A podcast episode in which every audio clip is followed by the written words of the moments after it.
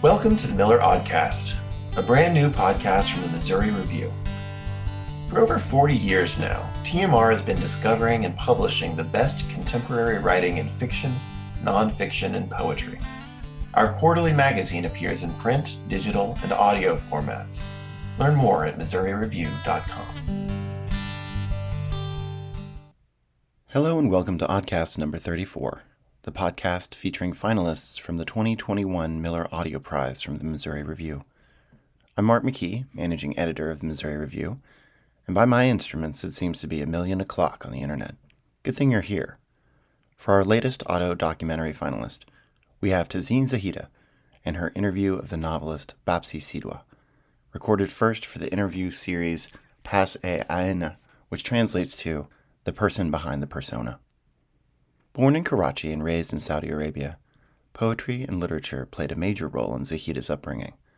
She grew up immersed in the writings of Ghalib, Iqbal, Faiz, Shakespeare, and Shaw.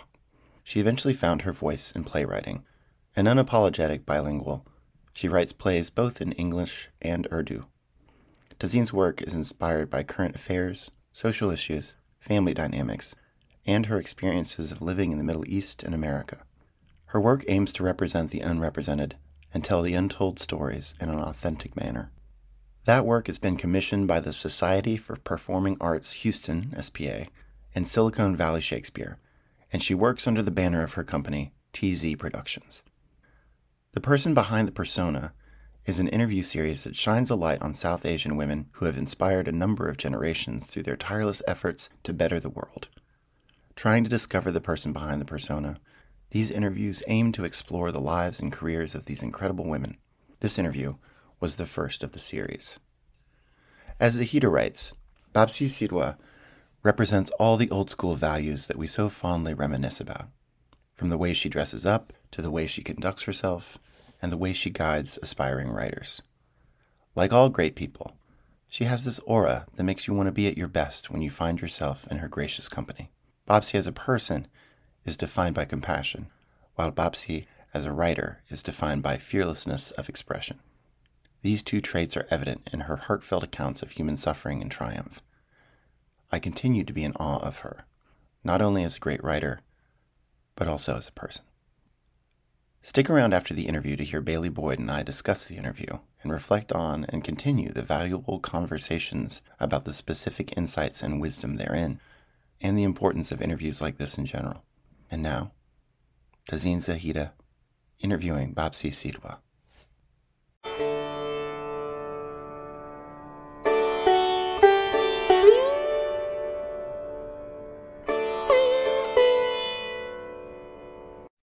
ladies and gentlemen. I'm your host, Tazeen Zahida. My honorary guest today is the eminent English writer, Bapsi Sidhwa. Her body of work comprises of novels, short stories, and anthologies. She has related to us the stories of partition and of everyday happenings of a woman's life with equal grace and composure.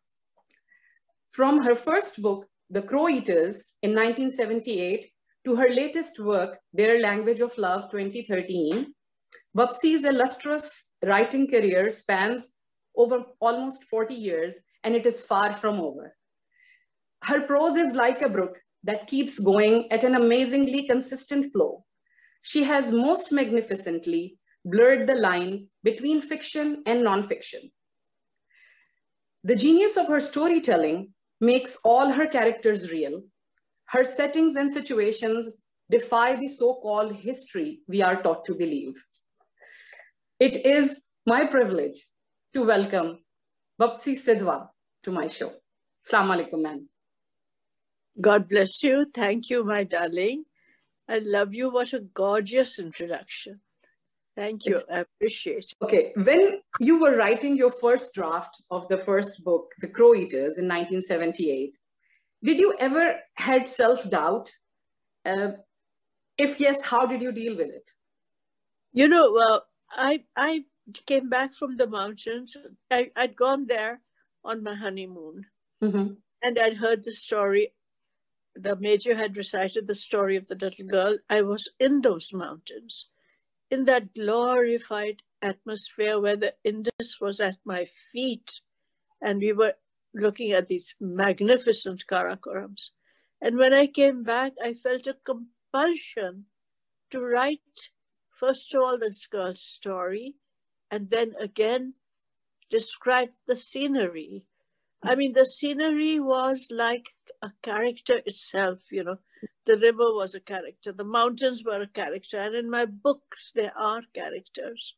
Mm. And uh, I straight away wrote an article for the Civil and Military Gazette. It used to be a newspaper that used to exist then about the mountains, and they published it. I have one of the uh, copies of it, you know. Mm. And then I had this uh, need to tell this girl's story. I knew I had to tell it. And as I was writing, I mean, I had not written before. I just knew that whatever happened, I would be able to write. I didn't have the means, and somehow I located a thesaurus. Whatever I needed, I found. And I searched the thesaurus diligently for the nuance of each word to give the exact meaning I wanted to give. And, you know, at that time, my mind was, you know, as though it was bright with it was like it was on fire.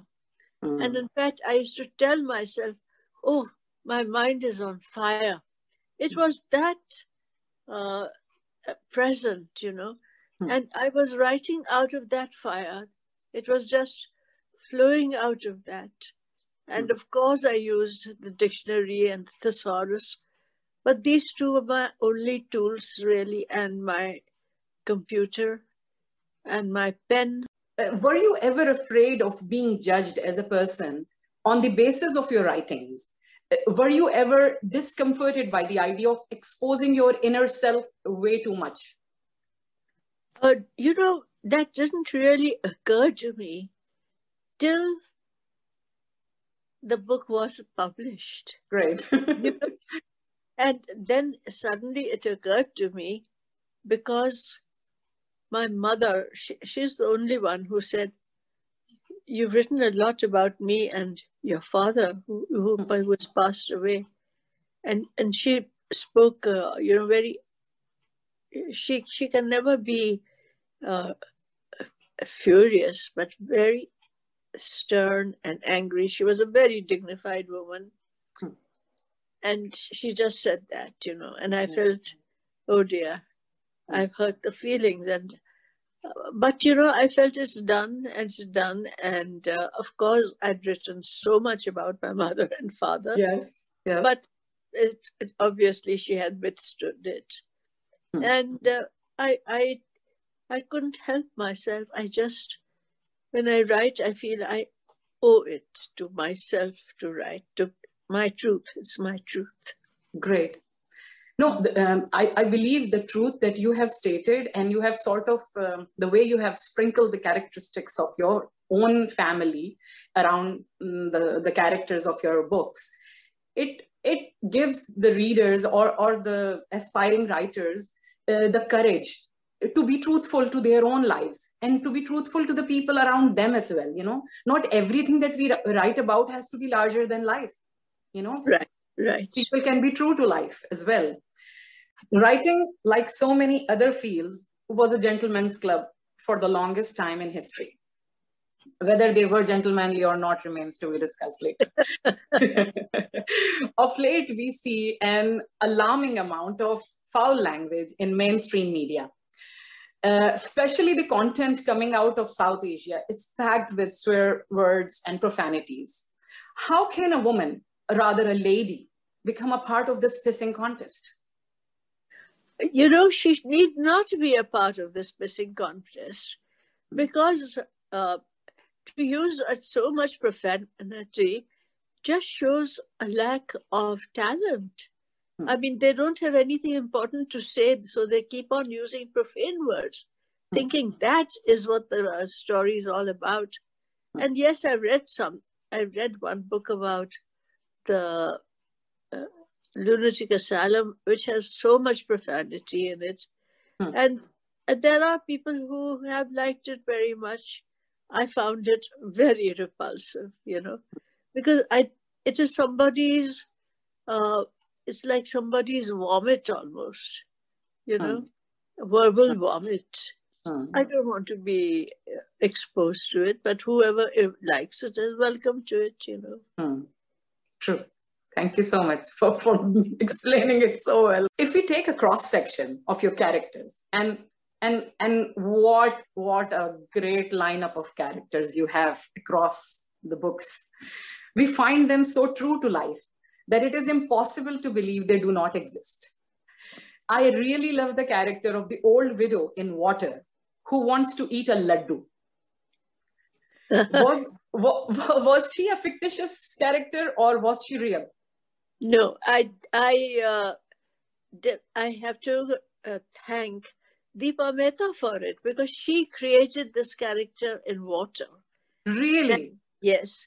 And while she was making water, she hmm. said, Bapsi, I want you to write the book Water as I'm making it so that the book will be launched with your book, you know. So every short while she'd shoot, shoot the film and send it to me and I would print it out and rush and write a little bit of the story of it, you know, and create the story. And that is how the whole novel Water turned out. It was a freakish way of doing things. Deepa would just, it was also very, very stimulating and very exciting to see now Deepa has done this, now this, now this. And I of course, I brought some characters. Uh, I mean, when I was finishing the book, I included characters which were not uh, really? In that because I wanted to make it a diff- a book, you hmm. know, an actual novel. Hmm. And uh, but it was such a beautiful the novel the ideas of Deepa Mehta's film are totally incorporated hmm. in water. And of course, there's my creativity in creating that and introducing a couple of new characters. Mm. But I've given the characters that she has created more, uh, you know, authenticity and mm. strength in a written word. Mm. She has done that in the cinema. I've tried to do that in the written language. So in America, Bapsi, there is a lot of stress on mentorship. Uh, did you ever have a mentor in writing? Uh, mentor, I, I would say that my editors were mentors in the sense that they would uh, clean up a sentence. Hmm. They did a great job of that.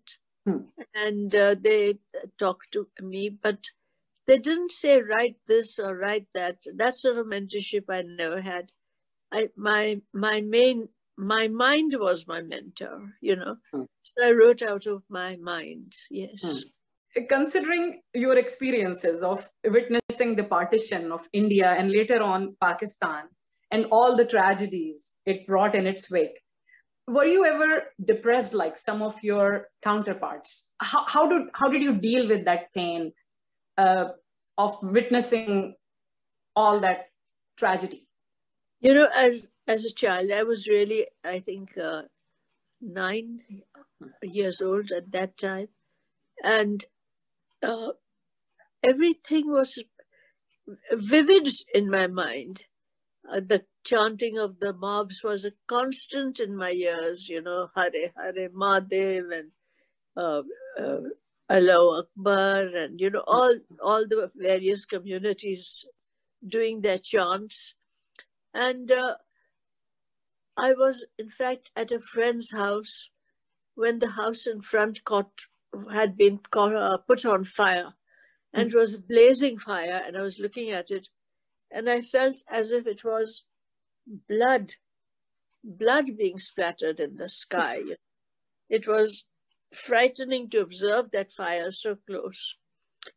And I mean, that gave me an idea of that how much you know when I was writing, some something kicks in which gives you knowledge without your being aware of it. And I wrote that Shalmi was on fire, you know, in the wall city. And that was true, although I did not, nobody told me that, and I did not know it as far as I knew. But when I wrote, it came out truthfully. Mm-hmm. I didn't write the wrong place. And so often I found this comes from a inner sense which one is not aware of. Hmm. It's an intuition, hmm. but it is of great help to the writer. Hmm. Um, it has it has been such a treat talking to you. And uh, I, uh, before I let you go, I, I would just request if you could read to us an excerpt from any of your writings, you know, that you particularly like yourself. Uh, give me my Crow Eaters book. I'll read a passage from that. There we go. Mm-hmm. Irshad. Ji. Faredoon Junglewalla, Freddie for short, was a strikingly handsome, dulcet-voiced adventurer with so few scruples that he not only succeeded in carving a comfortable niche in the world for himself, but he also earned the respect and gratitude of the entire Parsi community.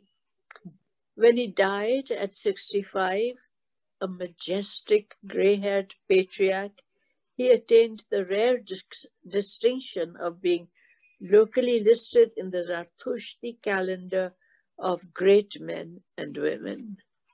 So he was a rascal, but jumping rascal.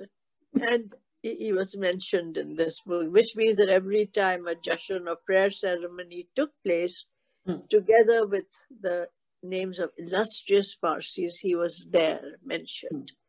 Hmm. I mean, this is dating back to Cyrus the Great, and you know, from that time the Zoroastrians were prominent, and in each prayer their names are recited. You know, hmm. among them, Faredoon Junglewalla's name is also taken. So you know, he he attained not only prominence in life but after death also. After death, yes. what a genius! Great, great, Bapsi. I am so, so grateful for this time that you have given us. Bless you. After that interview, Tahseen. Thank you so very much. God bless you.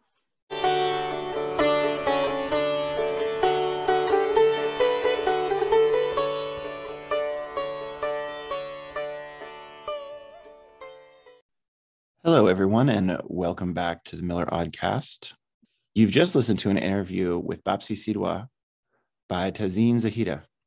And as Bailey and I were talking about, that's Bailey Boyd, contest editor, joining me for this brief conversation. Hi. As we were just talking about, Bailey, uh, they cover a whole lot in uh, 15 minutes. Yeah, that's so impressive. it is. Sidhwa's career spans, uh, you know, as is stated pretty early on from 1978 and her most recent novel is 2013. They spend some time early on talking about her first novel, The Crow Eaters. And out of that kind of discussion stems a kind of back and forth that for me is really is really oriented toward craft and the concerns of writers is especially useful um, in addition to perhaps if you're hearing from Bapsi Sidhwa for the first time introducing you to a south asian author but also concentrating on issues that are that are vital to all writers but especially young writers writers who are just finding their way. Yes. I was struck one of the things i was struck by was and this is in terms of craft on a, on a certain level that she mentions using a, a thesaurus and she mentions using a thesaurus not i think in the way that we might associate with a young writer where you're just trying out different words and you're just so in love with language that you just want to use it all. She's very particular and scrupulous about the words she uses because she wants the word to be the right word, the perfect word. I love and, that idea too. Yeah. I thought that that was, it was telling, uh, especially when she uh, comes around to the question from the interviewer about the uh, the profanity of you know uh, modern novels and her ideas about and these these are not these are ideas that we've heard before where the use of profanity or the excessive use of profanity is supposed to be by um, by certain writers and by certain critics as an indicator that there's a lack of talent happening. But I think as we were talking about this a little before, I'm curious to hear your thoughts about it too. To me, it seems less a kind of, in the context of the whole interview, it seems less a judgment on anyone who's using profanity and more of a challenge I mean, there's definitely a position that she has, but it's more of a challenge to young writers to kind of be more reflective about what it is that they're writing.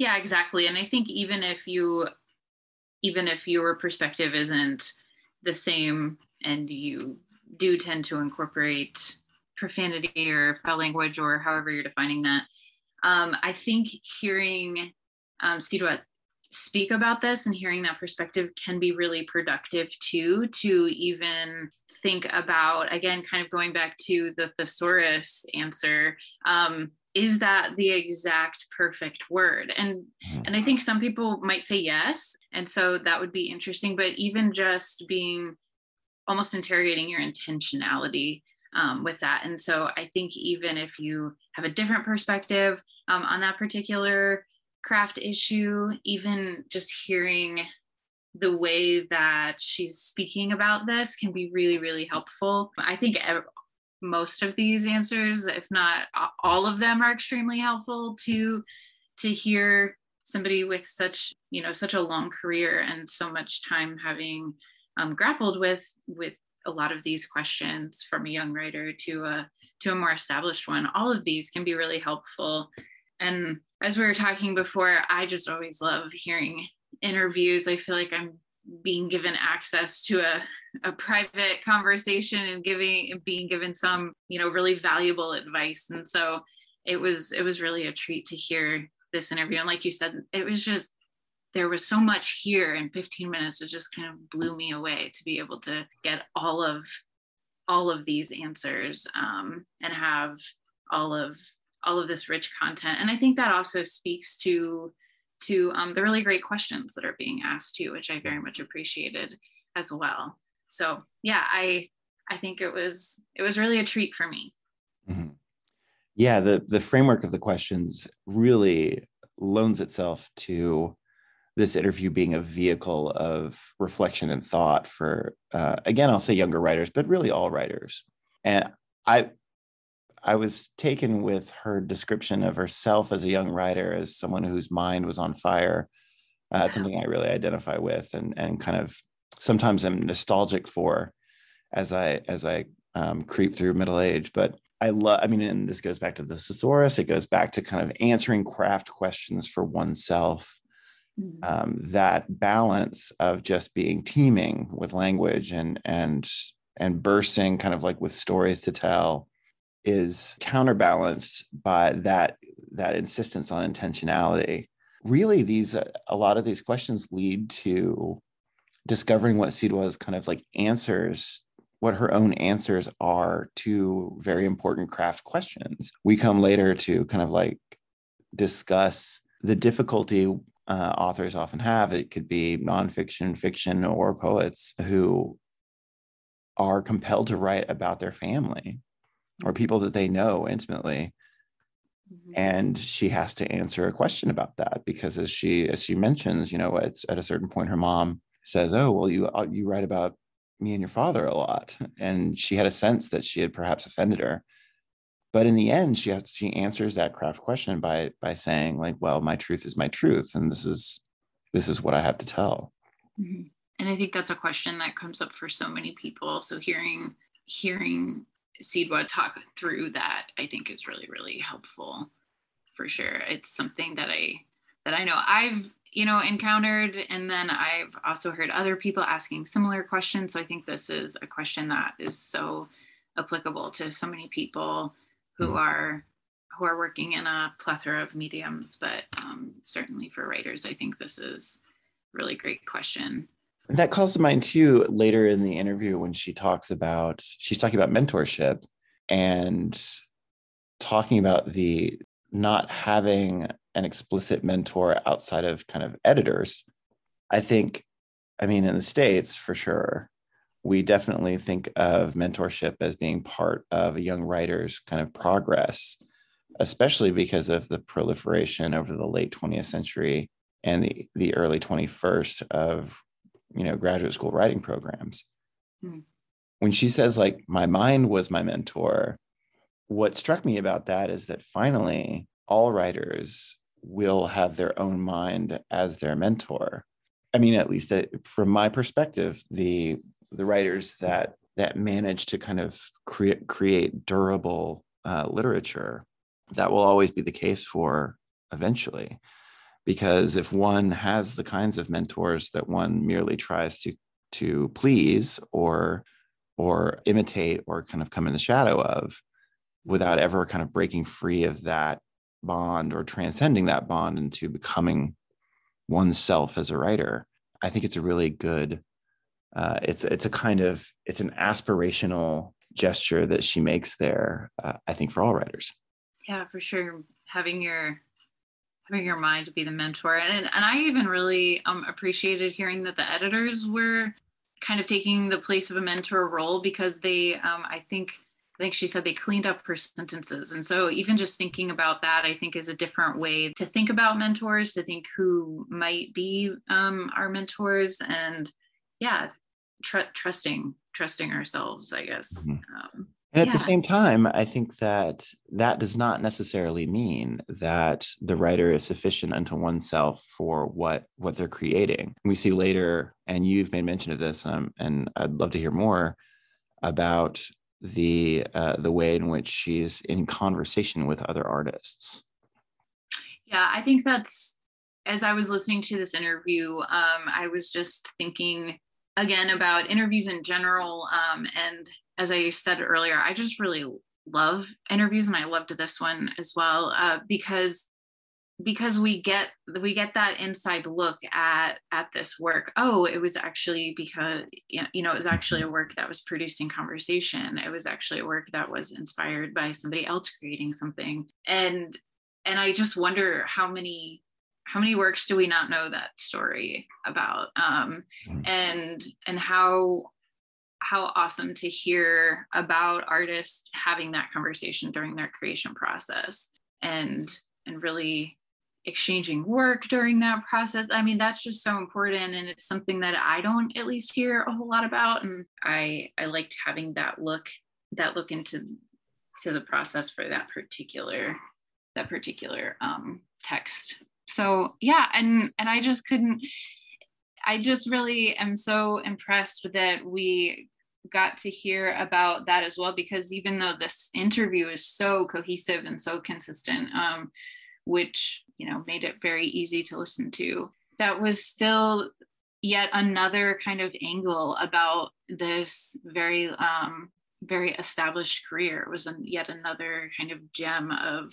of insight and and I appreciated hearing about it. Yeah, and I think that resonating with your with your love of kind of you, you, I love the way that you put it. You say you talk about overhearing an interview because it feels like an intimate conversation that uh, even though it's made for public consumption takes on the qualities of two people who are really invested in what they're talking about not necessarily needing an audience uh, the the conversation itself is kind of sufficient uh, unto its you know itself but for me i think that this is one of the reasons that what i'd call paratexts to you know the primary works of a person whether that's interviews whether that's reviews or or, or essays or or converse or different kinds of conversations are so are so vital and important to writers but they're also creative acts themselves Oh yeah. Mm-hmm. You talk about being in conversation with other artists. It's it's interesting in, in interviews like this one to realize on some level that an interview, when it's done well, can stage an artist's conversation with their work. And uh, I think I, I'm sorry. I said, yeah, I think I think um, it invites that, and it, like you're saying, it prompts it prompts that in in some way. Whereas whereas without without without somebody asking you those questions, you might not actually get the chance to have that conversation um, with your own work. That lead that I think can really lead to your own insights. Um, that and then obviously, like we're seeing here insights that are helpful to others um, but even understanding your your own work or understanding your own work at a certain time and being able to being invited to have that conversation i think is is very important and and without the questions i'm not sure that we have a whole lot of opportunities for that even though they are such treats for readers and audience members mm-hmm. So, all the way around, an excellent interview full of uh, full of wisdom and full of questions that are major drivers for anyone with a creative spirit. And we're happy to be able to present it to you. I think we're done here. Yeah. Thank you so much for listening and and thank you to the artist uh, for the great questions and to Bapsi Sidhwa for the very insightful answers. All right. Stay tuned. We'll be back with more Miller Aud-cast in the near future. This has been Bailey Boyd and Mark McKee for the Miller Aud-cast. Wave goodbye, Bailey. Bye. That's our sign off. She waves goodbye. See you next time.